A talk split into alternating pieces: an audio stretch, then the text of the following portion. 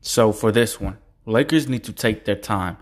Basically, what I'm saying is every year or for the majority since I've been watching NBA, it seems like LA has been trying to, you know, win championships kind of how they did in 2020, which I understand. You know, everybody wants to win another championship. Pretty sure you get everybody gets full rings, everybody gets more money, possibly, et cetera, et cetera.